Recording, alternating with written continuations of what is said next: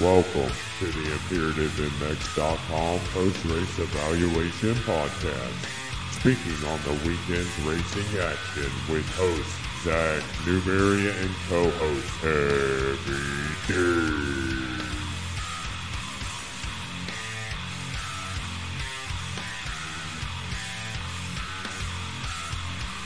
Welcome to a brand new feature here on the ImperativeMX.com podcast with myself and co host Heavy D to speak about yesterday's Nashville Supercross for round number 15, and we have a lot to get into. Before we get started here on this ImperativeMX.com post race evaluation from Nashville, we have to say thank you to all of the sponsors on board West Virginia Motorsports, Dirt Industries Kustom Graphics, FXR, Hydro Power, total control racing suspension, PR Motorsports, Mika Metals, and Silver Valley MX Park. Would like to get a main sponsor for these brand new ImperativeMX.com post race evaluation podcasts moving forward. And if this is something for your company, and you guys would be interested moving forward, please reach out to us by emailing imperativemx at gmail.com. And now let's get into some Supercross racing talk from the music capital of the United States, Nashville. But first, joining me today to evaluate yesterday's racing from Nashville, it's Heavy D. What's going on, Heavy? Oh, bro, you know, just trying to keep my tears together. Trying to keep my tears together. I hear you. We had we had some awesome uh, awesome racing yesterday, and we also had some unfortunate uh, circumstances come up for two of the main 450 riders, and Hunter Lawrence won his first championship. Uh, Supercross, man, it was a uh, it was a wild and interesting day uh, coming from the music capital in Nashville. I'm sorry. I'm sorry. My bad. Um, you broke up there at the end. Oh, my fault. Uh, just about the racing yesterday from from Nashville. Nashville, it was crazy. Oh, dude, it was so insane. It was, man, like it's, it's like, like I said, I'm holding my tears back for my boy Coop. But well, I know we ain't talking about that yet. But man, it was crazy. Like I'm stoked Hunter got that championship. Like highly overdue. Yep. Well deserved. Hardly earned. You know, well earned. Like he earned it for sure. But man, there was so much craziness going on. Like, especially with Barcia going down, Coop going down, you know, Tomac still there. I mean, I mean, more. I know it's still what two races left. Yeah, two we races left. Yep. So anything can happen. You know, Sexton's still pretty close, but I mean, golly, the season's been so insane. I know all year. I know, and right and, here at the very end, we le- we uh we lose two of the main uh, pretty much five riders that we've been watching these uh, for like the last month kind of uh, unfortunately go away and um, all of that. But before we get uh, into all of that, let's talk about uh, Nashville and a little bit of press day. Uh, we obviously drove down on Thursday and didn't get there until Friday morning at like 1.30 and was able to sleep in a little bit because the um, we didn't need to be at the stadium until about 12.30 and that was for the Ryan Dungey Foundation, uh, all kids bike, and um, and teaching these kids how to how to ride and putting these little Strider bikes into elementary school or elementary schools to be able to uh, learn how to ride a dirt bike or ride how to you know learn how to ride a bicycle. Like he said, sixty percent of kids don't get the opportunity to learn uh, how to ride a bicycle nowadays. So uh, that's what Ryan Dungey's foundation does and uh, tries to help out. So being a part of that and um, hanging out with uh, Stu was there and Luke Neese was there. Cade Clason was there. The entire Next Level Racing um, team was there to help build these bikes. Dan Hubbard and um, yeah, it, it, uh, Todd Harris was even there building bikes. I mean, it was it was a good amount of uh, people, but it was still pretty uh, low key. I felt like there was only a handful, obviously, of us up there that were uh, building bikes, and um, man, it was it was really cool to see that uh, the community really still loves to help out. Um, you know the sport in so many ways, and especially James Stewart and um, Ryan Dungey. So that was pretty cool, Heavy D. Oh yeah, you know I was like seeing the videos and stuff, and I was like, man, I think that's pretty pretty badass. Like you know you got a select few guys, but you, you got Ryan Dungey's Foundation doing that, giving bikes back to schools, and I thought it was pretty sweet. You was there too, like on hand helping out. I mean, I feel like that right there is like a huge opportunity within itself to do something with a, a bunch of you know legends, you know, from the sports past and you know guys that's in it right now. So I think that whole ordeal was pretty badass. Yeah, and it was only myself and Roto Moto um, on YouTube. Uh, it was me and him. He helps out PulpMX with the fantasy and um, also does his own YouTube channel for uh, certain things within the sport as well. He helps out Racer X Online as well. So it was only me and him there as part of the media. I think Direct Motocross was there as well, but I actually don't know what that guy uh, looks like. He's a Canadian guy, if I am not mistaken. Um, but it was cool. Like I said, it was just low key, and we got to check out the track. And um, Stu was over there forever, just looking at the track and dissecting it after everything was uh, was down. So I think he was trying to think about what the racing conditions would would be like. And Stu only built one bike. He didn't know until the very end um, when I got the one photo with uh, with him. He was still working on that one bike to make it his. Like he had the bars all the way low, like he would want it. Like he changed certain things on the bike that nobody else thought. And yeah, he made oh. that bike special for him. It was hilarious. We were all we were we were all laughing so hard. Oh my god. he stewed it is what he did. Yeah, I was like, Stu, I was like, you, planning on going out there tomorrow on this thing? He made this, he made this custom from there, and everybody uh, started laughing from there. So it was, it was funny. It was, it was crazy. He's such a legend, yeah, man. man. That that's it. It's like, all right, I'm going to make this thing, and whatever kid gets it, whatever kid can hop on this thing and ride it, he's the next fastest man on the planet. I'm telling you. He made it custom just for him, and it was ready to go out onto uh, Nissan Stadium track. It was definitely, definitely um, his. It was custom made just for him, and it was really cool to see that. And uh, just him mingling with everybody, right? Everybody wants to ask him questions and stuff, and he didn't pull back. He was always, you know, uh, down to answer questions and for the media and even myself, right? Like just taking that one photo, you know, I'm like, hey Stu, can I get a can I get a photo with you right here, or you know, a photo of you right here on the bike?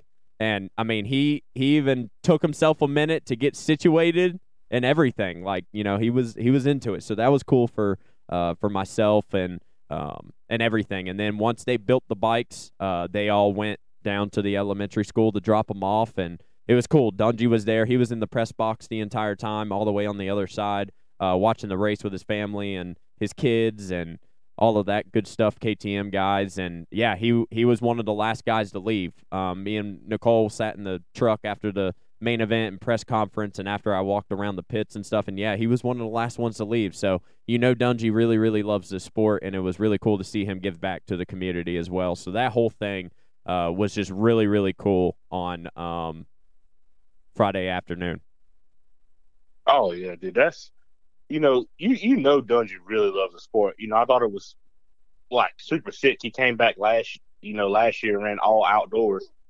And I mean, I know he's got a family and stuff. You know, a lot of these guys like it's you know you get in, you, you love the sport, but also it's one of those things. It's like anything can happen. So like when you when you start getting on up in age, not calling them old, but you know, 28, 29 this day and time, hell, younger than that, you got guys that are retiring. Like you know, I think Stu retired at what 32, 33. Uh, I want to say he was almost younger than that. I I didn't even know yeah. was he even thirty yet. He might he might not have been. He probably was only about twenty nine. Yeah, I'm. But yeah. Anyways, but you know, they, I mean, you gotta. I mean, when, when you do good, you can win championships early on.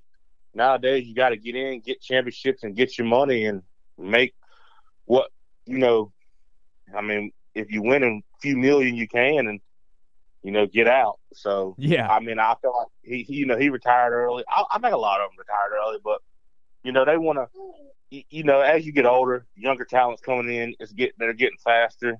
You know, bikes are getting gnarlier, tracks are getting gnarlier. So I think for him, deep down, he still loves it.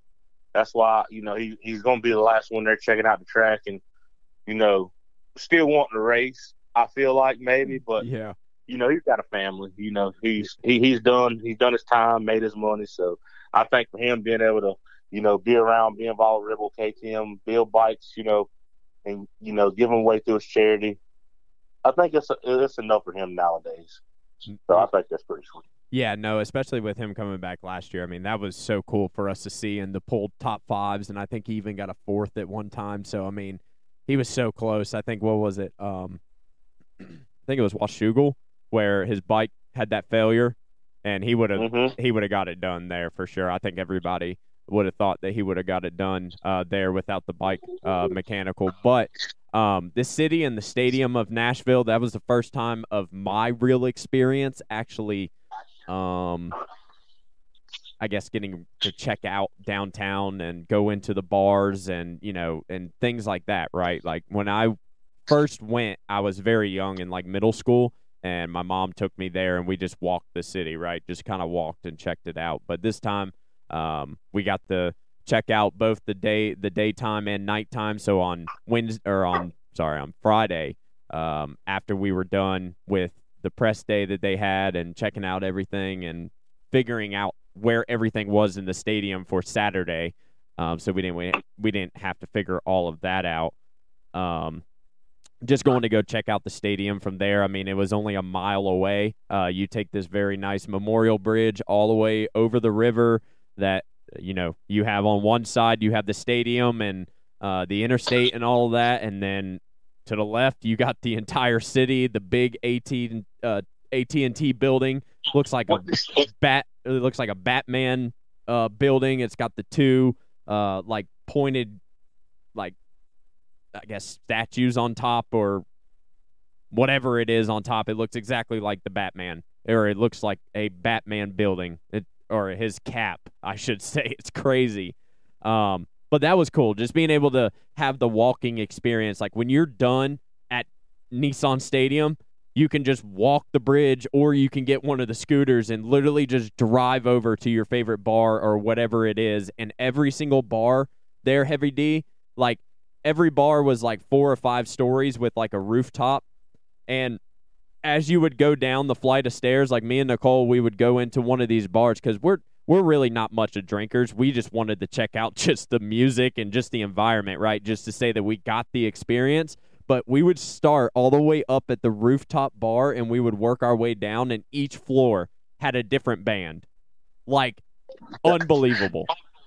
That's badass. I know that was sweet, especially like you guys being like the music enthusiasts that you are. How much you love music. I yeah. know was sweet, dude. It was so cool. It it it really was. I I absolutely had a blast with it, and um Nicole did as well, and uh yeah, we had a we had a good uh we had a good time uh last night. Afterwards, we saw Starling down there. Uh, he had his best finish of the uh of the year. Uh, after last weekend, and we just actually just talked to him on the pod too. So that was cool to to see him uh, downtown and just to, just the entire environment. You know, we saw some other people that were uh, downtown as well, but um, mainly, man, we just wanted to check out the experience. And yeah, I mean, ten out of ten from if you want to go to a Supercross race and at the stadium, and then you want the Nashville downtown experience as well. I mean, it's so easy and it's very convenient. Ten out of ten, absolutely. Um, it was it was awesome. It was really cool thinking oh. back on it now because you know we just got back what just a couple of hours ago, so it's crazy to think about. That was all just yesterday. Dude, that's crazy. Like, I think it was pretty cool how they did the race too. They got everything over pretty early and so after the race, you know, you got to go check stuff out, like hit the bars and stuff like that. Yeah. I think that's pretty cool how they done that. You know, I think they made it a lot better for, you know, the tourists coming in. The ones that, that probably haven't never been to a supercross, but, you know, you get to go to Nashville. When you go to Nashville, Music City, you want to check out a lot of stuff. Oh, absolutely. So I think that you know, they, they actually like I got to give shouts out to Feld for that. You know, they they made it more worth your while. They didn't just think about all right for the race, and they wanted to make it an all around experience. So if they get to go back, you'll do it again. It's like all right, we're going to Nashville. Like watch Supercross. It's over by six. It was over by like what six o'clock, six thirty. Yeah, yeah. I mean, I think I got back to the truck even after the press conference and everything, and it was like maybe six thirty or something. So yeah, dude, like that. You that that's sick. Like after that, and it's like all right, let's go check out downtown. Let's go like see what Music City's about tonight. Yeah. So I mean, that's that's legit. It makes it where you want to come back for you know more racing and all that. Absolutely, and I mean the place was packed. I mean that was the most packed stadium we've been to this year, right? That's this is our fourth one, um, or at least that I have been to. Nicole's been to three of them. So, um, yeah, awesome. The only thing uh, I would say to change is uh, is the dirt. the The dirt is is not good inside Nissan Stadium, and I don't know if you remember from 2019, it was even worse. Um, and that's without the rain that they had.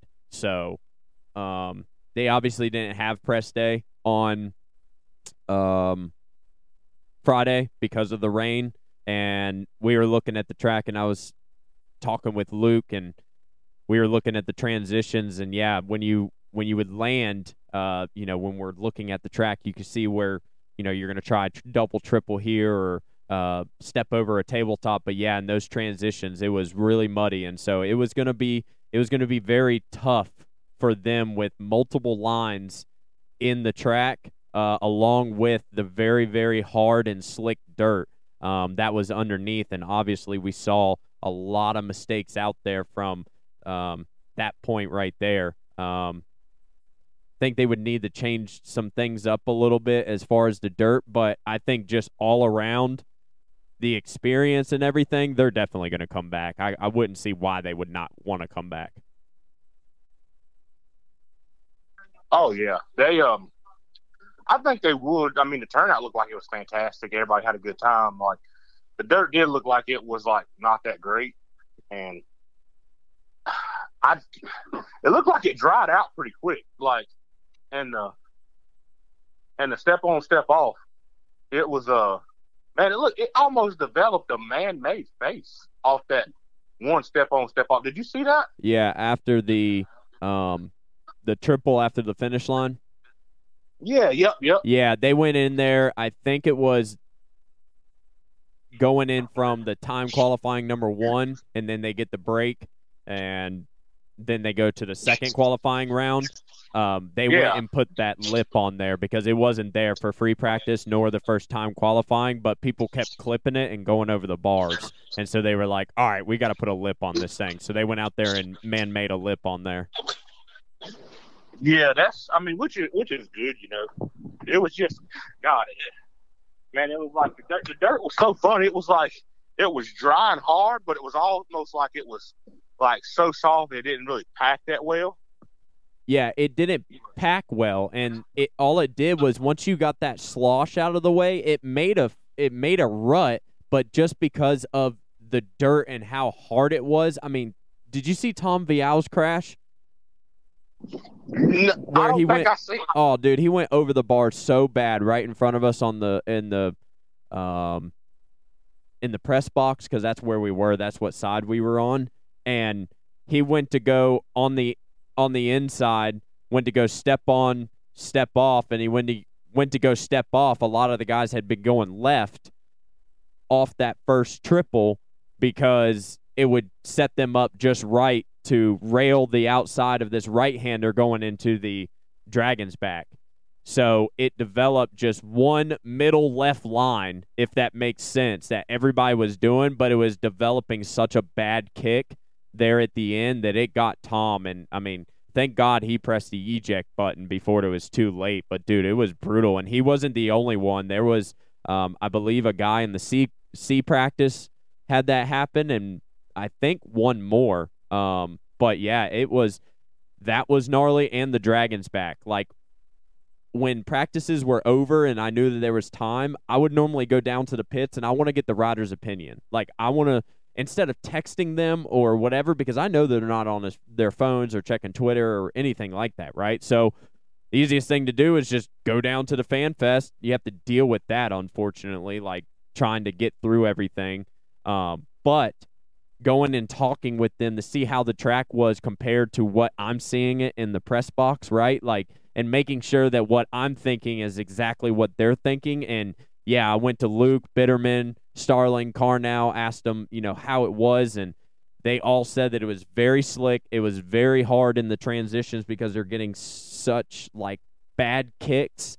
And um, the Dragon's back is going to ruin somebody day, uh, somebody's day by the end of the, you know, the night program or the day program, I should say. And, and it, sure it enough, so happened to be Barcia. Uh, dude, and it just happened to be that man. Like damn it. You know, like, man, this was getting so good. Like, I'm not saying that just because Bam and Cooper are out means that we're still not going to have, um, you know, good racing moving forward, but that just throws two guys out of the mix that could potentially, and they can win, right, on any given night. So, um, yeah, definitely losing Barcia and uh, and Cooper, but I don't think that was a uh, I don't think that was a track thing.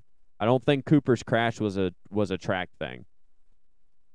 I think no, no, his was just a like a like you know he he had a moment race incident, like you know just a slight mess up.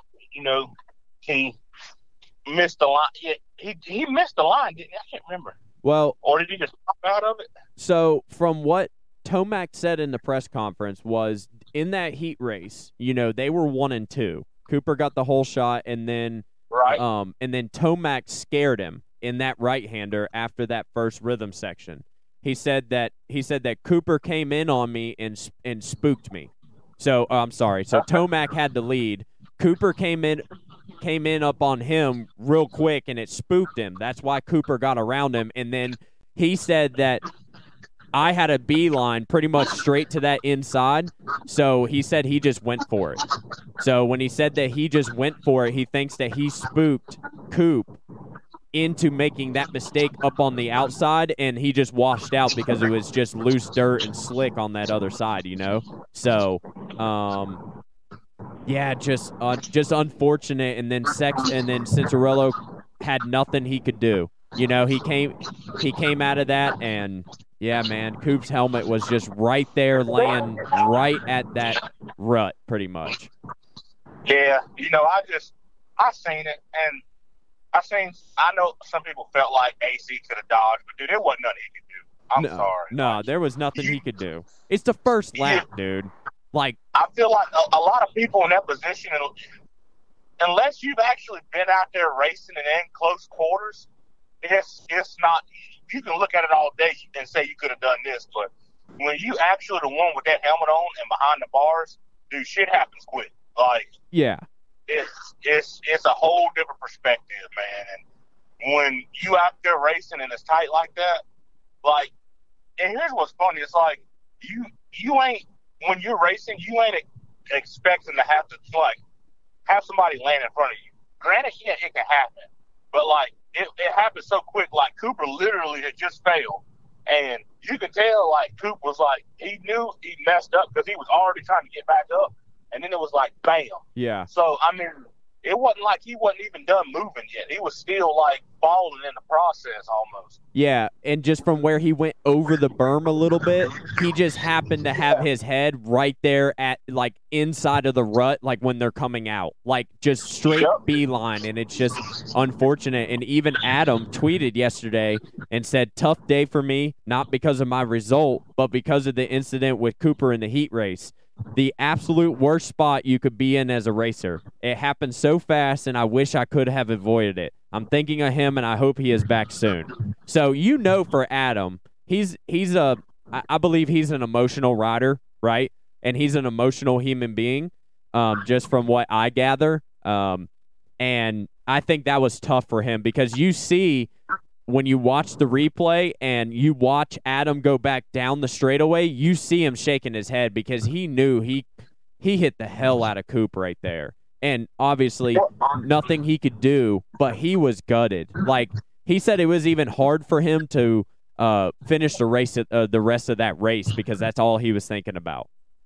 Well, here's the thing too. Like we've all watched Adam race, and I don't know if anybody's ever like made a point to this or not, but like I I, I know he felt bad because granted he may have been the golden child when it came to amateur racing and being the top dog, but one thing I can say, and a lot of people, if you pay attention, I know he can say he's never like intentionally or tried to take anyone out or hurt anyone. He's played cat and mouse a good bit, but you've never seen him try to intentionally hurt anyone. Absolutely or like not. straight bone anybody. No. I've never seen him try to do that. No. If he, like he's taking like if he's lost, he's taking an ass whooping like a like a champ. Like Yep. he, if he gets he he takes his beat. That's just how it is. Yeah. And so like for him in that position, I don't it wasn't nothing he could have done. I know I think he feels bad because he probably felt like it was something he could have done to have avoided it. But dude, like if you've been if you're a true racer, you know like like I said before, that shit happens fast. It happens so quick. It and it's like yeah. and, and it's a damn if you do, damn if you don't. Like, I know you can sit and dwell on it and be like, man, I wish it, I, I probably could have done this. I probably could have done that. Dude, no, it's like you you got a split second to think. It's that, and it's hard to think when you still got that throttle twisted. So it ain't like he could have paused that motorcycle, made a position, started back, made a decision, started back, and win. Yeah. He he had to think while moving on something with Yeah. two wheels, a whole lot of horsepower. So that that's you know that's just how I look at it. No, and I I completely agree with you. There was absolutely nothing he could do, and I don't believe anybody should be upset um, with him at all.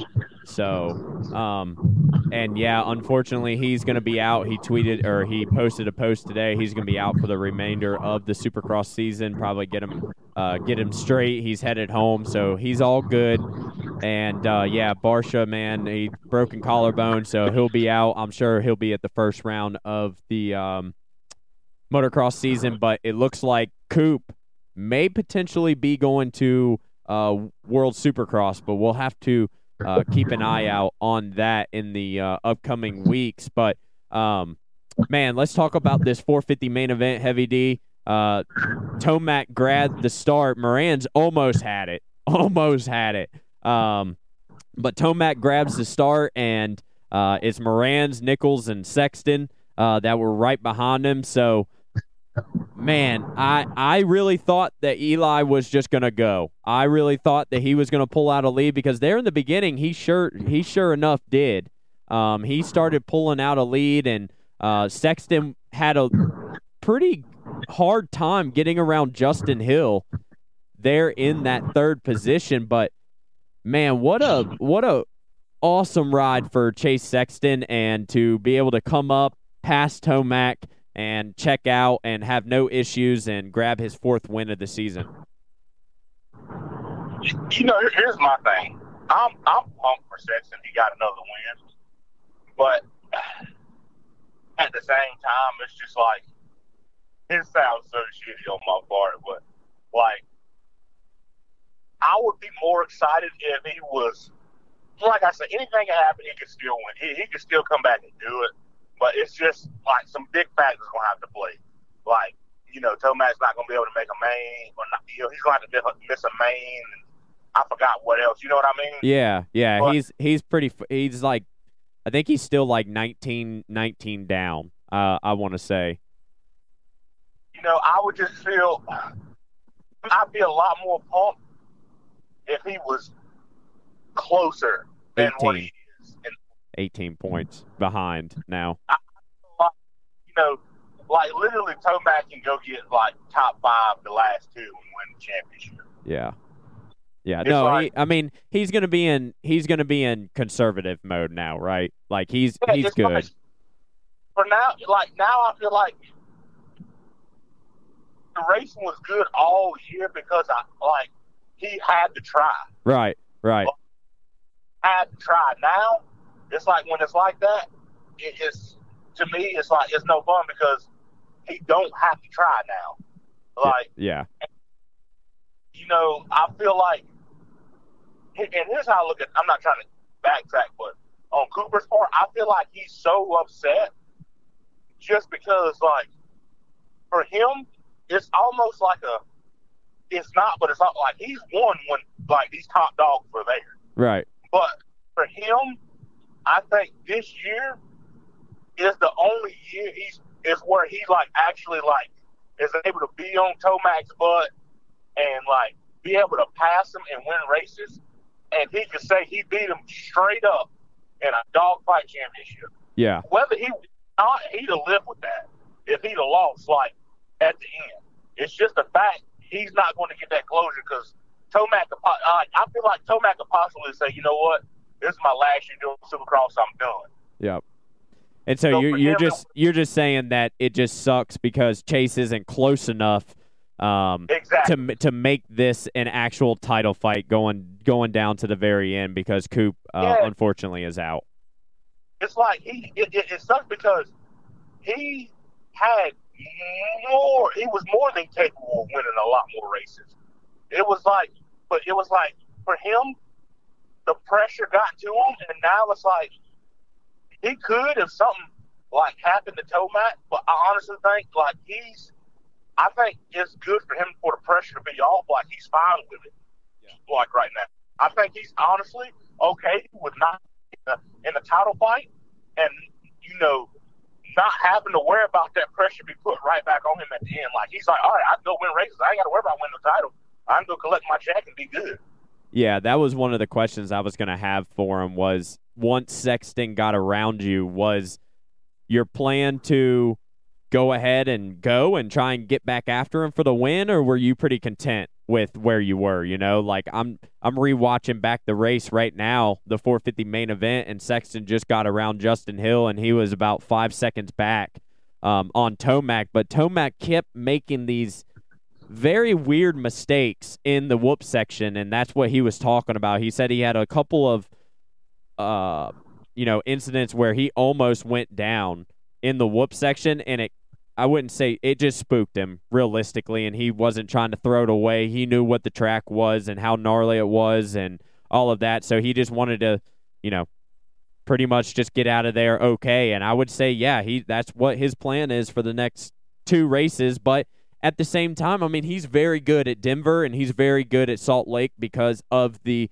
hard packed tracks um, and the altitude, right? So um, I wouldn't say that he's going to. I mean, if the win is there, obviously he's going to take it, right? But I wouldn't see him putting up a big fight with these guys. Absolutely not.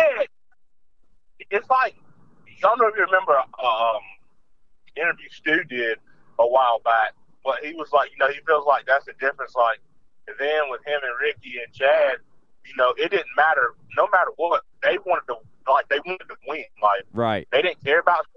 They wanted to win. Yep. And which I get it. You know, it's a bigger picture. You know, these teams, these manufacturers, they got a lot invested. But eh, you know, fans, they they couldn't see.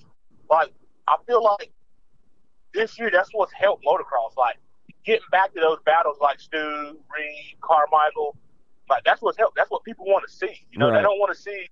Like I understand. Like I hate. I hate it for Cooper. I really do. Like shit, I cried. But you know, like even with Sexton, it was like, all right, one on the big pressure. It could have been anything else. I mean, I'm not him. I'm not trying to speak for him, but it was a lot of factors that played that you know pushed him 18 points back in the championship with two left to go, and he had, you know, it was what six races he could have won. That he, you know, he he crashed and you know those got thrown away. Yeah, but he'd be right there. Like, and, now it's like, all right, he can go put up a fight with Tomac, and Tomac's basically just like, all right, I got it wrapped up. It'd be stupid for me to go out here and try and battle this dude and throw it all away. Yeah. So for Sexton, like, all right, I can get out front and run away with it and get a win. And you know, Tomac, he and I could be wrong. He may put up a fight in these last two and be like, all right, you know, I'm approved I, you know, I'm the man, but it wasn't like outdoors where he really had to like get out there and you know damn ride yeah. thirty minutes the whole time every so um, yeah it I, I completely agree with you heavy d. I think i think that they or that eli is going to definitely put it into conservative mode but i think if a win is there he'll he'll take it. But um yeah, I completely agree that this year was so good just because of the facts that you stated there that everybody was trying to win, right? And if uh, they didn't win, they were mad. And so I think yep. I think it's going to be different um, now moving forward. But um, yeah, Sexton able to take his fourth win, and and Tomac in in second there, and um, Roczen got third. He said he was not stoked with his ride. Uh, he said that he just felt off on the track all day. Um, I thought real. I mean, going into the main event, I thought it was going to be him or Barcia that was going to uh, that was going to win. I felt like Barcia still had the speed to get it done. He's a good starter, um, right? So he's normally up there at the front these this last month, I would say. So, um, but yeah, so Sexton Tomac, Roczen up there on the podium. Good press conference afterwards. Go and watch that. They uh, they went and uh, dissected some some stuff and and all of that. A lot of the questions were for moving forward, the Super Motocross, and obviously the Motocross Championship that's coming up here um, in a little bit, and ask some testing questions and and all of that good stuff. And then Nichols able to get a fourth. Man, that was a awesome ride for uh, Colt Nichols. There, he started in sixth and worked his way uh, worked his way up. Unfortunate with you know Barcia going down, right? That helped him out a little bit, but still solid ride, able to get that fourth, his best on the on the year since Anaheim won. Remember that six that he had about three months ago, and uh, yeah. yeah. it seemed like it, it had gone downhill a little bit from there. He had a couple races off uh, because of an injury, or he, I think it was a concussion, I think. Um, but yeah, no, good for him. And um, Dino able to grab a seventh, uh, and Anderson in uh, six, Cianciarulo in eighth. Uh, good ride for Chisholm in ninth, and unfortunate for Shane McElrath with his uh, shock uh, completely snapping in half. Like the reservoir, that thing was completely cracked, and so that's what you saw out there on the uh, on the track. Uh, Justin Hill's brother, um, Josh. T- yep, Josh in tenth there.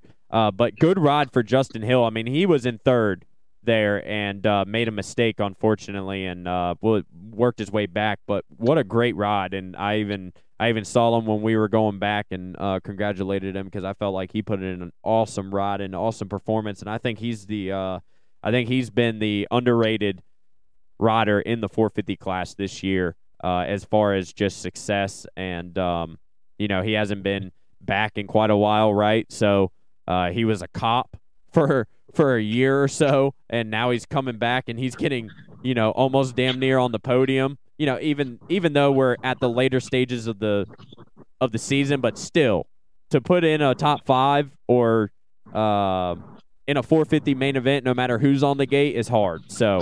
Uh, congrats to Justin Hill on that ride, and also his brother getting top tens. I mean, both of the bro- brothers have been phenomenal um, this year. Like I said, good ride for uh, Starling and best friend Moranz. They they go 11 12. Uh, Tristan Lane made another main event, and he's 13th. Uh, Cartwright, 14th. And uh, Karnow, his career best, 15th. And uh, that was cool because afterwards I went down to the paddock and uh, went to go and, and look for him. And he looked a little down, and I was like, why? Why are you down? He's like, what do you mean? And, was, and he was like, oh, I'm just concentrated on my phone. I was like, man, come on, this is your career best. You should be stoked. You should be pounding beers and should be going downtown, you know. But uh, nah, he definitely went downtown for sure. But uh, awesome for him, Marquier, uh, 16th, Simonson. Second, second race on a 450, and and and I'm, I, you know, I was there for New Jersey and this one, so I don't know. I think I need to start going to some of these races uh, because I it seems like I'm I'm helping some of these riders in some way, shape, or form. Because Simonson got into another main event, and that's awesome. Max Miller, I want to say, was this his first main this year? Yeah, yeah. Dude, that's awesome. Yeah, yeah, yeah. Oh, yeah. I think I tweeted that out. That's awesome. Yeah, no, good for him. Uh, Cade Clason in 19th.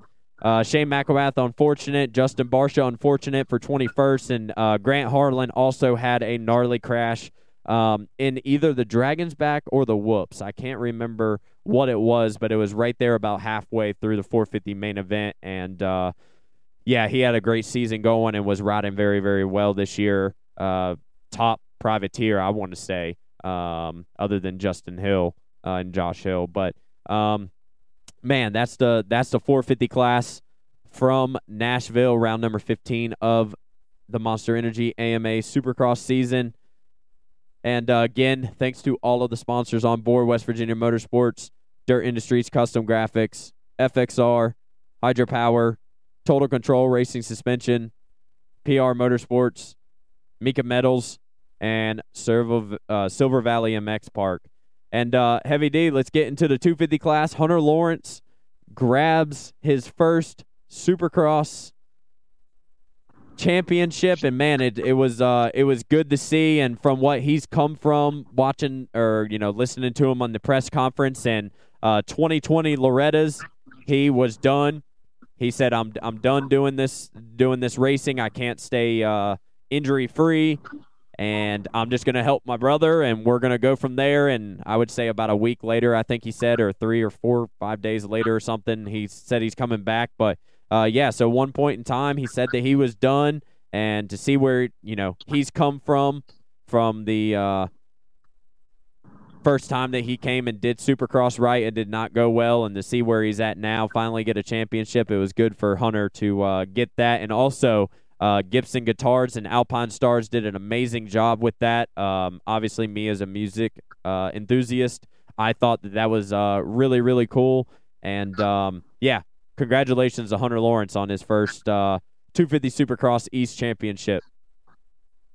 Heck yeah, man! I was I was stoked for him. You know, just he, he deserved it. You know, he's worked hard for it. He's fought through the hardship, and uh, he finally got it. So I, I know that felt good.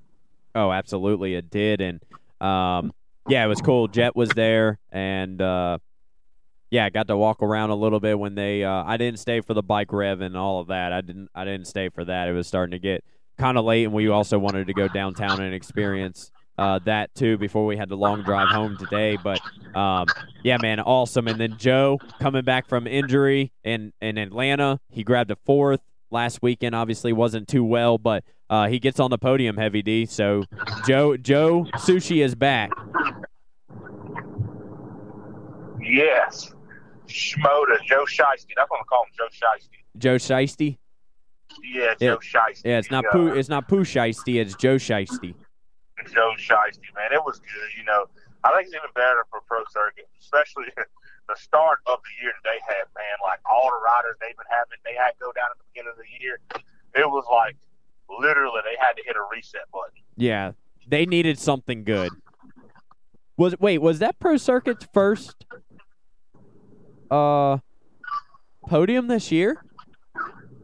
Uh, uh, no, I think I want to say McAdoo got. Oh yeah, oh yeah, oh yeah. I am. Uh, yeah, I'm tripping. Don't. Yeah, cancel that. No, no. I, like, I, I forgot. I forgot.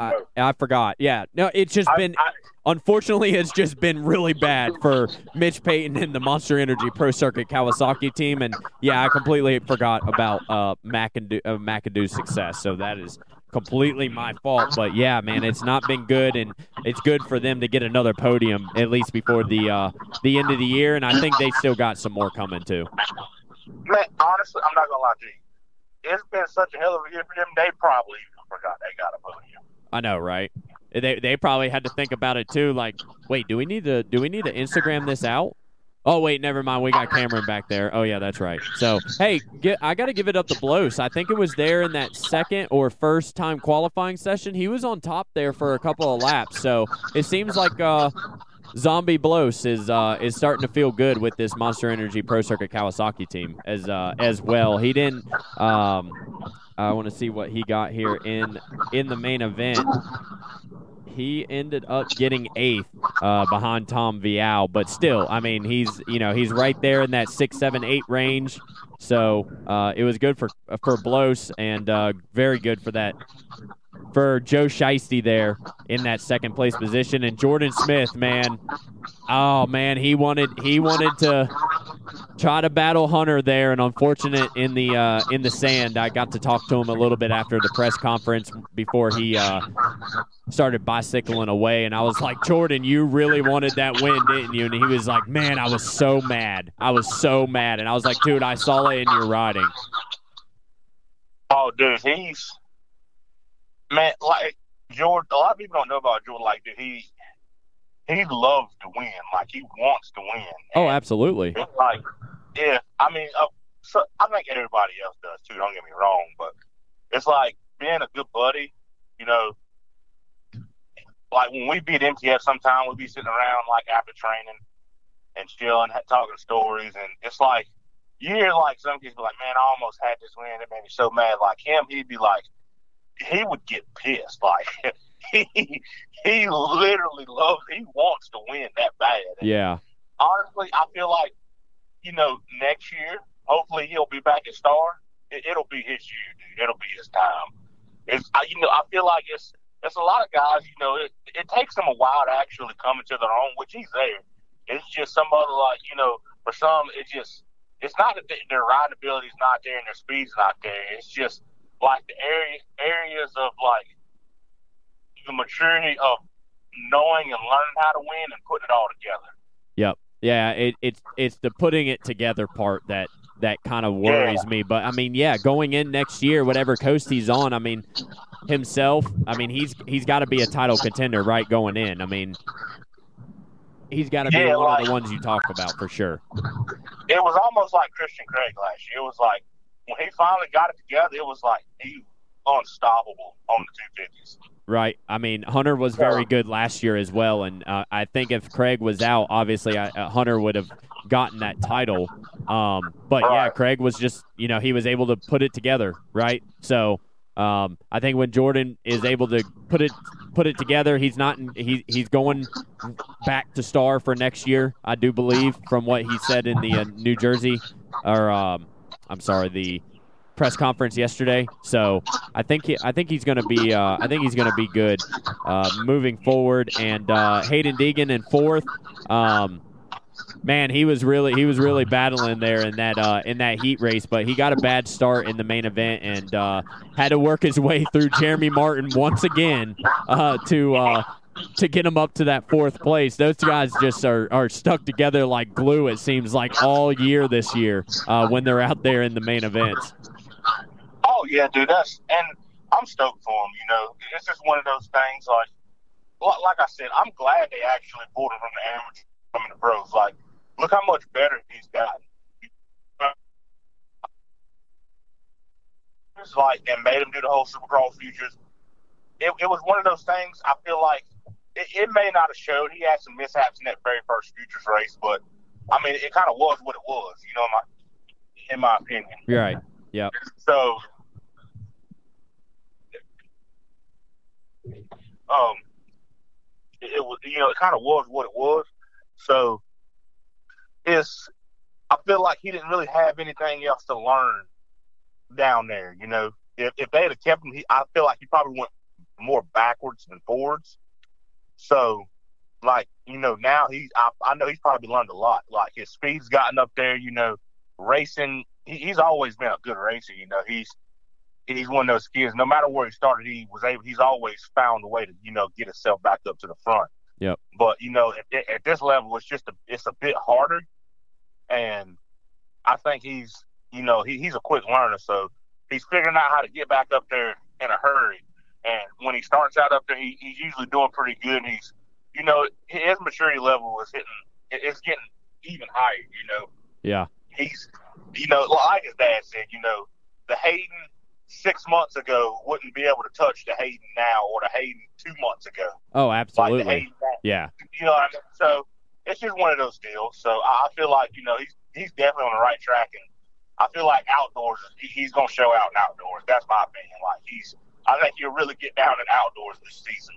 Yeah. Uh, do we look at do we look at Haiden as a uh, championship contender for for next year. He's it looks uh, very promising that he's going to finish out this uh, this season uh, in second place. Anstie is in third. uh, behind him by two points. So it's going to be a him and Anstie battle for this uh, second place come Salt Lake City. You know, I want to, and I'm on the fence about it, not because of him. It's just, it's that, it ain't a rookie curse. It's just, you know, over the years, you had some guys that come in rookie season and, and, and they, they, you know, they kill it. Right. And then it's like the second season, they hit like a, a wall. And then the third season, they, yeah. And they, they come back and kill it in the third year. Yeah. So I want to, yeah, is it? I feel like absolutely. I just don't want to see like that, that, that wall, you know, that after rookie wall him. yeah, I mean? kind of like that wall of okay, he did really well his first year, and he could be a title contender and a race winner come the next season, and maybe it's the pressure. Um, that gets to her, or maybe the, just the ex, the expectation of you should be here and um, you should be in these spots and you should be beating these guys, right? Like this is a, just a learning year for him, right? Like he's just doing the best, yeah. doing doing the best he can, finishing where he finishes, right? And you know, just going from there. But I mean, he's a racer, right? So I think going into that next year, that wall you speak of is just the pressure wall. And then once they get through the pressure wall year, they deal with all of that, and then they're good for that third year. Yeah, because like now, the reason I say I, I feel like, and the reason it makes sense, I've heard uh, you know several big names talk about it, but the reason I feel like that is because you know they when you come in as a rookie, especially for him, all the hype that was around him, and you know Bobby Regan, like he he'll tell you like all of he, he wants a winner on his team. You ain't winning, I'll see you later. Right. But for him, it was like I think it was a high expectation, and a lot of people it was just the expectation of him running in the top five, let alone you know get, getting podiums, you know, getting on the box this year. So it's like, all right, if he could do that his rookie season, next year I'm pretty. I'm not Hunter may be back again, depending. You know, They may move him up with Jeter. I don't know. Yeah. But you got several guys leaving, so I think the the standard for him is win next year. So, like you say, that that pressure wall it could hit him. Yep. You know, of him having the expectation of all right, no, you, you as a rookie, you you know you can podium like you were the third place guy to beat. Yep. So this year is nonetheless you shouldn't only win. You know, so it could be. You know, I mean, he could possibly handle the pressure. I feel he can. You know, he's he's you know he he's had a big spotlight on him his whole life. So yeah, I mean, it, it's just one of those things. I think we just have to see. Absolutely, and we will definitely be seeing that. And with the Pro Motocross Championship coming up soon, that's going to be really good, I think, in both classes, right? So um, that's something to look forward to. Max Anstie, after his win from last weekend, could he transfer it over into this weekend? And yeah, it was a it was a tough track for him. Uh, and for everybody, right? He was able to pull out a fifth there, and he's two points behind Haiden Deegan in the championship for this East uh, division class. So that will be very interesting to see. Jeremy Martin there in uh, in six, getting passed by Anstie. I think there uh, towards the uh, towards the end of the race, um, or it might actually. I think it was after Haiden got around him, then uh, Anstie got around him. But nonetheless, uh, good for uh, Jeremy, Max, and Hayden there. Uh, Vialle, after that hard crash in practice that I was talking about, able to put in a seventh, and that's roughly about where he's been in this class uh, outside of that first race where he almost had the podium, his one podium that he could have had this year, as far as, you know, where he put himself at. And yeah, just a lot of crashes, but it's it's expected, right? Uh, Supercross is way different than motocross, but I still feel like it's a successful year uh, in Supercross for Tom Vialle outside of the mistakes. Oh, 100 percent. You know, it's a big adjustment. You know, to go from running, you know, overseas and GP strictly outdoors all year to coming over and jumping on a Supercross track. You know, and for him, like to be where he was is, yeah, I mean, he, it shows he, he's a hell of a rider because you know coming over from running just strictly outdoors, hopping on a supercross track isn't no easy task by any means. Like supercross is gnarly, Yeah, and so. your bike's completely different, right? Your your bike is so much uh, more stiffer, and your suspension settings are completely different, right? You almost have to ride the motorcycle different to ride uh, Supercross, and uh, you got to have a lot of uh, confidence and trust in your bike, and you have to be comfortable out here on these crazy tracks. Like you know, just rewatching these races while we're talking right here. I mean, that track was gnarly for these guys. Like it, it just looked like it was almost survival out there. Um, for these guys because the track was so difficult and the tracks have been difficult this year because of the rain. I mean, you think I mean, starting with Tampa, right? We had some rain there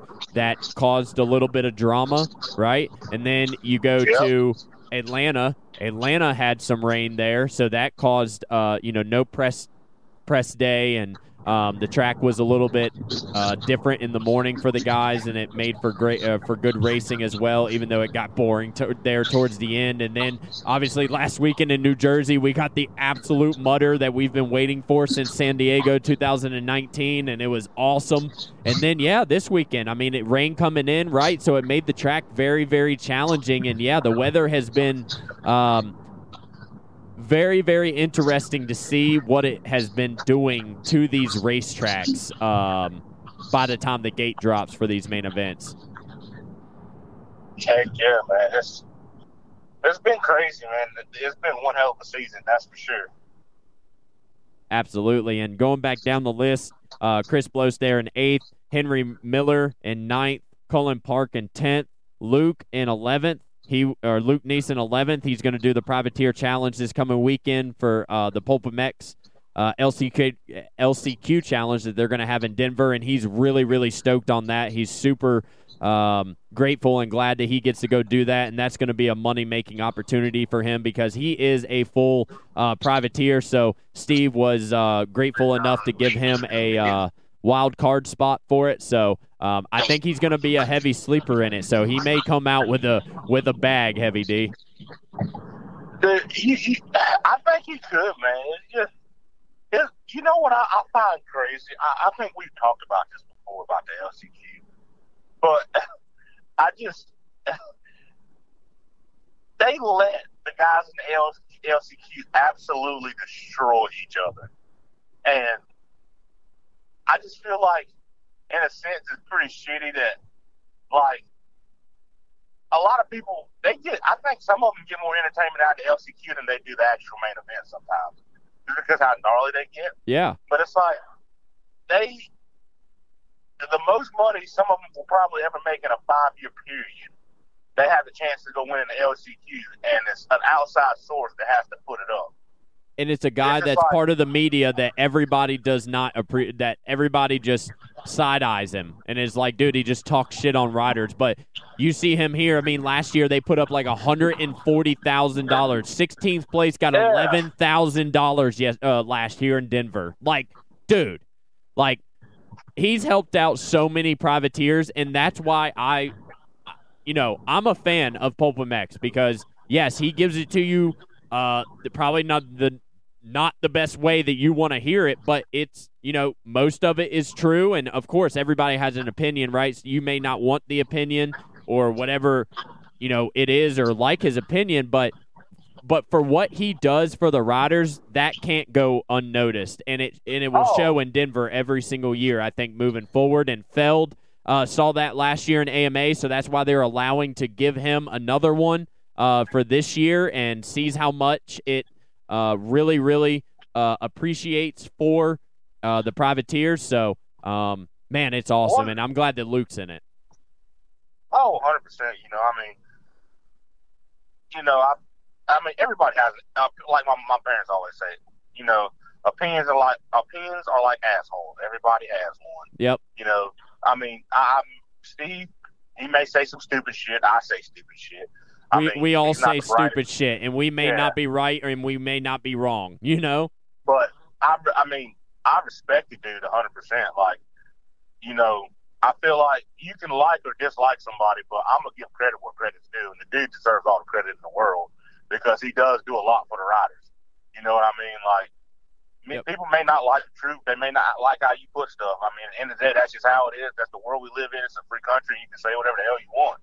Yep. But I, I, I definitely 100% respect the dude, and I mean, I would, I would definitely go up and shake that dude's hand any day of the week and tell him, you know, you are good for the sport. You know, yep.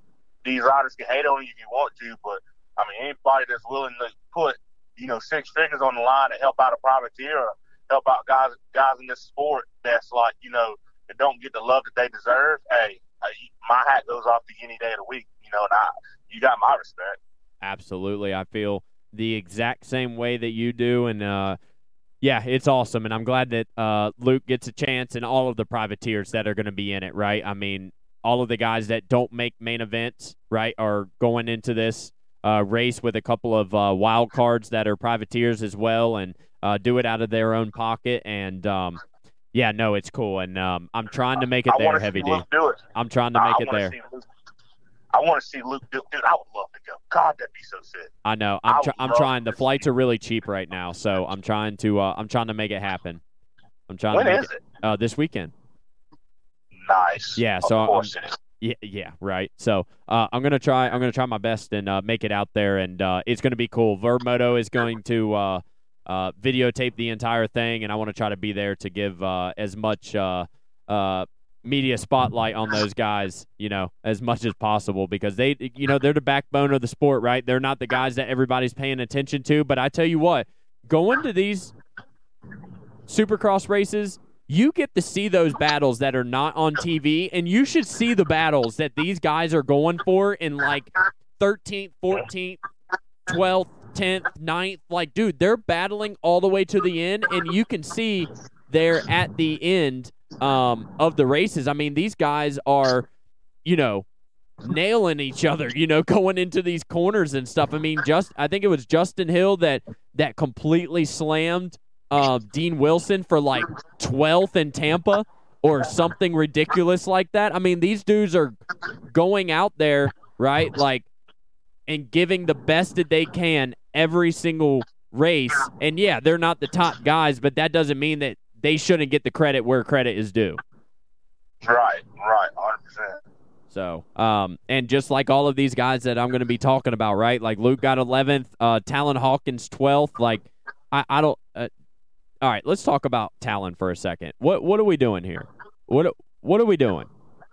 Is or does he look from Husqvarna? I don't know if he has a deal next year or not, but are we are we signing him again for next year? Because I, I just I just don't know. I mean, he's been getting um, nowhere near the top five. Uh, I mean, I think his best finish was maybe like an eighth or so. But uh, I mean, just watching him practice and just watching him hit the whoop section and and stuff like that, like he's definitely not a not a uh, a Haiden Deegan uh, as far as a rookie goes. So I, I guess what's your opinion on uh, on Talon? And I'm not trying to I'm not trying to shit on him. I'm just I'm just wondering really what um, Rockstar is trying to do with this. Um, because he's the only guy that's on this coast, right? For Rockstar Energy in the 250 class. So, um, are we just working with him, Heavy D? That's what we're doing. See, and I trust me, I'm not. Here's my thing. I don't. See, that's the the only thing that that's what's. I feel like that's what's, in a sense, killing our sport. In, in a sense, hear me out on this. The reason I say this is okay. All right, so I think I know where you're going. I think I know where you're going with this, and this could be a full-on rant that I am 100% down to go to road. it's you have guys like Haiden Deegan that literally everybody wants to come in and do as good as he's doing. Like that's what you want. You know what I mean? Yep. Like, that's what everybody is trying to do. Like you have a Hunter Lawrence who comes in and he's that same way. He's right there. You know but then you have a, a kid like Talon Hawkins who he has the potential to be there. But it's like, in my opinion, he does the smart thing.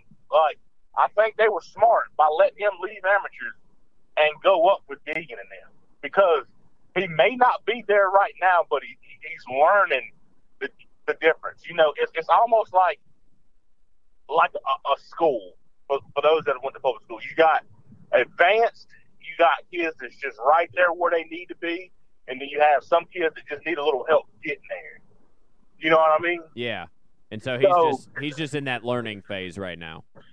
He's like, yeah, he's in that learning phase, and then you got, and and the reason I say that, and, I'm glad they're doing it, but then a lot of teams get they get away from that, and so they're leaving a bunch of kids over here out to dry to go get guys from overseas, and so which is nothing wrong with that. You, I'm not knocking on anybody from overseas. Like a bunch of those dudes are fast, but man, we got a lot of good talent here, and there's a lot of kids that do get looked over, dude. They don't get that opportunity. Well, why not look at the privateers? Like, why not? Why not? Like, if you lost Jalek, right, or you lost whoever it is on your team, other than one guy, so you're supposed to have two riders there.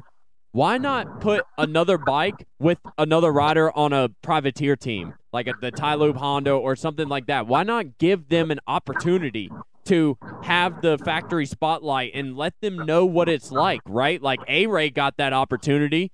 Like, you know, a bunch of these guys did. So why not?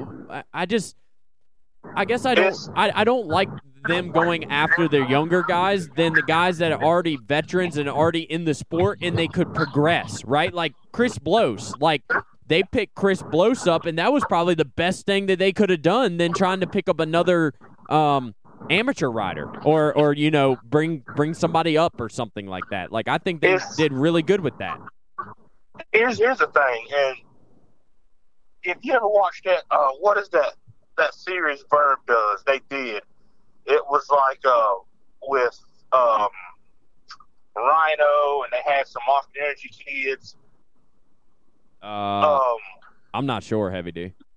I, I forgot, but regardless of the fact, he, you know, Rhino was talking about like, you know, even Jake Jake Weimer was in it too. They were talking about how like a lot of these, oh well, this is my saying in the sport, but a lot of these guys, it's like this sport is all about clout. You gotta have so much clout, and everybody has to be somebody to like get you somewhere. So, like a lot of these dudes, and I'm not. No, you're good. Hey, but, say say that again because you cut out. I said, "It's." Can you hear me now? Yeah, I got you.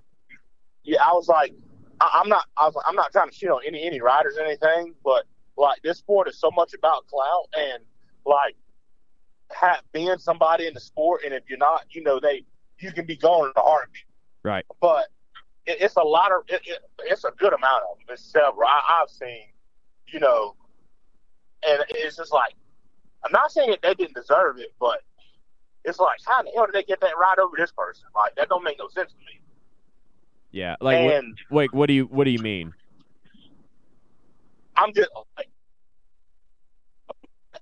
rides because of who they know rather than their skill set. Oh yeah, yeah, yeah. Like you like if you have a good social media presence and and shit like that, you're gonna get picked than a guy that may be a solid privateer intent right? But if you have a lot of if you have a lot of social media and a lot of people know who you are and and it's going to help your business uh, in that aspect, bring them on. Yeah, exactly. And like you said, it is. No, I'm not. Great. It's dude. It's it's several privateers. It's it's a lot of privateers. You know that were amateurs. They, they they're still sticking it out, but it's a lot that come out of amateurs that should have had a shot that didn't get a shot. Yeah. And yeah. because they didn't get their shot, they they struggle in the privateers and man, because, because they don't have the equipment that they that they want, right? Like Mumford's a perfect example of that, right? Like I feel like he's done way better on the Monster Energy Pro Circuit Kawasaki than he did on any of the uh, teams that he was previously on, right? Not shitting on those teams, right? But just saying that if you give the guy an opportunity, I know Mumford had the Geico Honda, but I think I think he was hurt for a majority of that, if I'm not mistaken, right? So he didn't really get yeah. to show his true uh, talent. Then obviously he got dropped, right? He went to Bar X for a while, and then now he's on this Monster Energy Pro Circuit Kawasaki team, and he's doing well, and he has an injury. So, yeah, I mean, sure, he he does have clout, and he does have uh, very good connections because a lot of the top guys go up to his house to train if the weather's bad or whatever, right? So, um, but some, sometimes it works and sometimes it doesn't, right? Well, you know, a lot of them they don't get the time either. Some of them it's like they they, they get a one and done. It's like, all right, you get this year to prove. If you don't do shit, then see you. Yeah, it's like, yep. If they finish if they're barely inside the top ten or if they're not top ten, it's like teams ain't giving them like they they they're not doing it like they like no, we ain't giving you time to develop. No, like they, I, I, and I'm not trusting. I'm not shitting on Martin Davalos, but if every if every one of these kids got the opportunities that Martin Davalos did in the in the 250 class, it'd be a lot more champions than what it is right now, and a lot more different winners that you would have never expected. Dude, and there, well, I mean, might as well just make this class wide open. You might as well just make it 17 rounds of 250 Supercross, 11 rounds of motor of uh, motocross too. Like, just might as well just make it wide open, right? Because the only way you're getting out is if you win a title, right? So, um, or I think you have to win two. You you win a title and then you have to defend. And if you don't defend, you get to stay in that class and make a shit ton of money. Mm-hmm. Like a shit ton of money. So that's why those guys stay down. And I mean, I'm not hating on it, right? But instead of trying to make rules, you might as well just make it wide open, and you might as well just make that a class just as uh, big as the premier class. At least in, in, my opinion. You, Martin Davalos, it's, it's crazy. Here, here's what gets me. And I'm not knocking on him. Trust me, I'm not. I'm right. just using him as an example that if you're going to give him that many opportunities, give some of these other kids a, a, a couple, a year or two more. Like, because dude, he had what 13 years in the 250 class? Dude, a long a long time. And and the amount of time that he was on Monster Energy Pro Circuit Kawasaki too. He spent 13 years in the 250 class and he won 5 races in Supercross. 13 years and he usually always kept a ride. I'm pretty sure he didn't I don't think he ever rode as a privateer in the 250 class. Did he ever. even did he even Hold on. I want to I want to I, I know I'm pretty sure he only won five races. I don't even know if he did. He even win that many? Yes, I'm pretty sure it was five. Like I'm almost positive because oh. I kept up with it for a long time because it was a big argument for me. Because I always thought like not knocking him. Yep, yep, like, yeah. You're right. You're right. You're right. Five career. Yep. So it was. Yep. Yeah. Okay. So it was five wins. It was yeah. It was wins. five wins. And, and, and honestly, I, when you said five, I was like, dude, does he even have that many? I thought he might have had like two or three to be completely honest, because there were so many years that he should have either A, been a title oh. contender, or B, he should have won a race and the front end just wanted to wash out, or he had a gnarly crash. Exactly. And, and I've had arguments where people was like, well, the difference is, you know, he's right there. Well, he still didn't fucking win. Like, yeah. I mean, difference? I mean, yeah. And I mean, I'm not, there's plenty of riders, right, that have had been so close, right? But just front end washes away you know that unfortunately doesn't doesn't happen right for them or whatever the case may be right you got to be able to find a guy to put it all together and you never know unless you give them a chance like yeah, you'll never you know. know and it could be the end of their career like and that's hard for these riders right like that's hard just, trying to do this shit on a privateer to make a name for yourself even if you're not like a clout uh, or you know, have a big social media presence, right? Like you're all about work, right? Like and you don't have time. Like I know plenty of riders that don't even check their check their phone and social media. Like it's hard for them to go onto social media and post something, right? Like they're just not those type of dudes. So why not give those guys an opportunity just because they're quiet or whatever? Exactly. You know what I'm saying? Look, and I'm I want to say I'm not knocking him. Martin's a hell of a dude. He's awesome, cool as hell. Oh yeah. I oh just, yeah.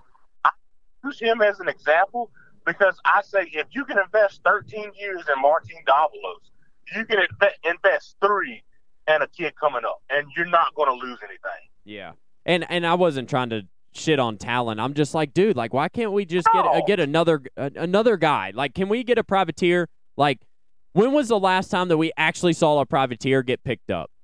Like, it's been a while. I can't even think of one off the top of my head. If you want to call uh, Mumford a privateer, sure, but I mean, it has it's been a very long time since we've seen uh, a rider get pulled out of a privateer situation to go onto a factory team. I would say maybe, um, well, Freddie got it last year with that KTM team before it folded. Um, it, oh, dude, it was it's so many privateers, dude. You know that, and it's a lot of guys that you know they had that ride for a year and they just didn't even go the privateer route. They just said, "Screw it, I'm done." Yeah. But it's it's like uh, you know, Chris Blose, he got the opportunity, and he's doing good. You know what I mean? Like, yep. It's, it's these guys, it's guys out here that are grinding, and some of them just, I honestly feel like some of them, dude, if they got the opportunity, they would be dogs. You never know. They it'd be a whole different side because a lot of them, it, it's the mental fact that they have that backing. It's yeah. like, all right, I'm on the best bike. I got the best team around me. You know, I can go succeed. I don't have to worry about nothing, whether or not my bike's good enough to hang with these dudes, my suspension's good enough. You know, they can just go do it. Yep. And they don't have to worry about, you know, the travel getting there. They get paid, right? Like they'll get paid a certain amount for uh you know, for each round, right? Uh they'll be able to fly in, right? They don't have to worry about anything. You know, they just tell them what they what they think about the bike, and they could do anything to it, right? And so uh, they would be able to have all the tools there and and everything. But yeah, I mean, uh, to wrap it up, I believe that they should start putting their hand into the bag of privateers and start pulling out uh, one or two of them that's had uh, really good seasons so far. And you know, halfway through, if you have an injury, pick them up. You know, so. Um, I mean, I, dude, you know, you know, Les Smith got the opportunity several times, you know. Yep. And he, he you know, he really sees that he did great. So it, it's a lot like you say. I, I agree with you 100. percent They they really should. Yeah, I just think just giving them the opportunity to say, "Hey, I did ride for a factory team, and even though it didn't go the way that uh, you know I planned or whatever, at least they gave me a shot." That that I mean, I think that's all you could really ask for because there's there's guys that I believe that should uh, get the opportunity, um, you know, to be able to go. But you know, the logistics behind it, gear deals with these FXR, or I mean FXR, with these uh, gear gear uh, deals and goggles, helmets, boots, like all of this stuff, right? Like you, they have to go through and make sure everything's good and um, and all of that. So it is a little bit harder than it may seem from the outside looking in, but. Um, yeah, dip dip your hand into the bag and pick a uh, pick out a privateer here and there, and um, and yeah, so uh, 13th, uh, so Talon was 12th, 13th, Jeremy Hand, 14th, Jace Owen, 15th, Caden Braswell. I tell you what, this whole uh, Henry Miller, Cullen Park, Luke Neese, Jeremy Hand, uh, Jace Owen, Caden Braswell, uh, Honda battle uh, for this like near the 10th place position was unbelievable. It was just. I mean, Luke Neese, got 11th, didn't? Uh, Luke got 11th. Yeah, yeah, yeah. Yeah, that, that's badass. Dude, I went. Yeah, dude, I was so stoked for him afterwards. So no, he he had a really good, uh, really good day, and that's why I said that. Uh, I think he's going to be a really big sleeper in this uh, LCQ challenge uh, this coming Friday in Denver, and uh, Cody Schock was also in that mix too, but he ended up going down. Um, I think about halfway through, or, or I think three quarters of the way through, unfortunately, and he was up there as well. Um, Josiah Natzke's uh, 16th. I think this was his second or third main event he's made uh, this year, so good job for him. Uh, AJ Catanzaro was super stoked, obviously, for Hunter Lawrence grabbing that win, but he was able to get into the main event. Uh, Hicks in 19th, Garrett Hoffman in 20th, uh, his first main event uh, in his career. So that was awesome to see Garrett Hoffman able to make it, and he looked really, really good. He was in um, uh, he was in one of the practice qualifying uh, uh, sessions, and I was like, man, he looks really good out here today. And sure enough, he was able to put it into the main event, so that's awesome for him. 21st, uh, Jace Kessler, and unfortunately, uh, in that 22nd spot is Brock Papi, who had that gnarly crash off of the start, um, but I think he's okay. but able to get himself into the main event as well, and yeah, that pretty much wraps up um, Nashville Supercross, and then obviously we went downtown afterwards and got to see a, uh, some riders and some um, media personnel, and uh, and yeah, got to see Starling and some other uh, other ones too, all out there. But yeah, no, uh, overall experience, uh, ten out of ten. Uh, heavy D from your side and the racing side, and I guess just a race day live and the broadcast was was everything good on your side there from the from, yeah, yeah. from yesterday's racing? Oh, dude, it was solid. It was solid. Nice, nice. Um, is there anything else uh, that caught your eye, or anything you would like to uh, discuss about, or um, just really anything else uh, before we uh, hop off here? Uh, just I hope Barcia gets better. I hated that one too. That yeah. one broke my heart. He was he was really coming on, but that Hope M. Coop, Brock Papi, all the guys, anyone I'm missing that got hurt, injured, you know, I really wish him a speedy recovery and hope everything goes well for him because, dude, it, it, sucks to get hurt this late in the season, right here at the end. Yeah. Everybody's running strong, so. But other than that, nah, I think we're good. Yeah, the Alpine Star uh, asterisk mobile medical unit was definitely uh, on their uh, on their A game uh, this weekend in Nashville, and uh, thank you for all they do right for all of these riders and uh, and getting them um, you know the the help that they deserve. I didn't. I, I'm not gonna lie. The little he- the the thing for Coop, I think they should have laid him down and had him straight on a stretcher instead of letting his head bobble on the back of that medic unit uh, going back to the uh, uh, to the you know mobile unit itself to the big truck uh, to get evaluated and stuff. Um, but you know, hey, they're doing the best that they can. They're trying to get them off the track as quickly as possible, um, and all of that. So, uh, obviously, congratulations once again to Hunter Lawrence. Well deserved and uh, long time coming uh, for him, especially what he's gone through. So it was very cool to see Hunter Lawrence uh, grab his seventh win, Heavy D. That's crazy to think about. His seventh win on uh, on the series, and his brother Jett ha- only has five. So uh, Hunter's really been coming on, and even in our uh, Imperative MX podcast, uh, we've been talking about it for a while, and I've been hyping up uh, Hunter because he's a different rider this year, and sure enough, he showed it by grabbing this 250 Supercross East Championship in his career first uh, championship. And then obviously in that 450 class, congratulations to Chase Sexton on grabbing his fourth win of the season. Um, Eli Tomac in second, and Roczen in that third place position. Man, it was a great weekend, and uh, we want to thank all of you guys for listening to our first ImperativeMX.com post race evaluation from Nashville, and uh, I think this is uh, I think this is cool, Heavy D. I think we need to do this uh, each time. You know, it's it's fresh in our minds, right? And we get to talk about it instead of waiting all the way until Wednesday to get our points. And I feel like sometimes we do miss some stuff. So I think uh, just having this podcast here to, uh, you know, the evaluation uh, podcast to just talk about everything that happened, whether I'm there, you're there, or anything. I think I think this will be really good, and I think the listeners will enjoy it as well. Oh, 100%. You know, uh, I, I agree. So I, like it too. I like doing it fresh when it's on our mind. So hopefully we can do it some more. Absolutely, yeah. We were going to do it last weekend, but man, we were. I was so exhausted from the from the traveling, and I was up for um, almost thirty hours. So, um, but regardless of the fact, I think we're going to keep doing this uh, moving forward for the rest of the Supercross and motocross, and uh, even if we go to a local event, I think even just coming back and talking about it on uh, on Sunday would be good, and I think you listeners uh, would enjoy as well. So let us know. Uh, reach out to us if this is something that your that your company or anybody would like to sponsor. Uh, that would be great for us moving forward and to get your company out there. A lot of listeners, so we want to appreciate everybody that has been enjoying these um, Imperative MX podcast. We're already at episode number uh, 24 coming out uh, this week on Wednesday when we uh, when we record it, and it will be live for you guys on uh, Thursday or Friday moving forward.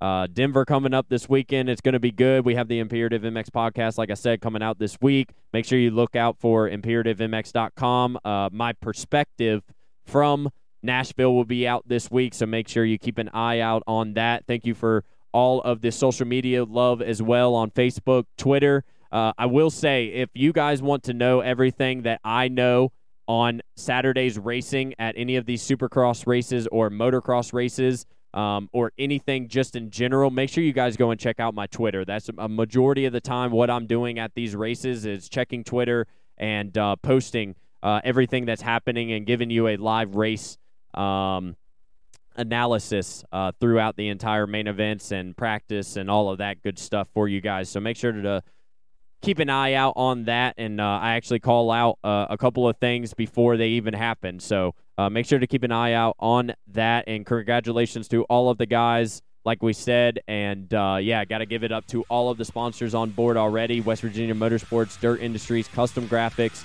FXR, Hydro Power, Total Control Racing Suspension, PR Motorsports, Mika Metal, Metals, uh, Silver Valley MX Park, and you guys, the listeners that have been listening. And uh, from myself, Zach Newberry, and co host Heavy D, we're out. We'll see you next time.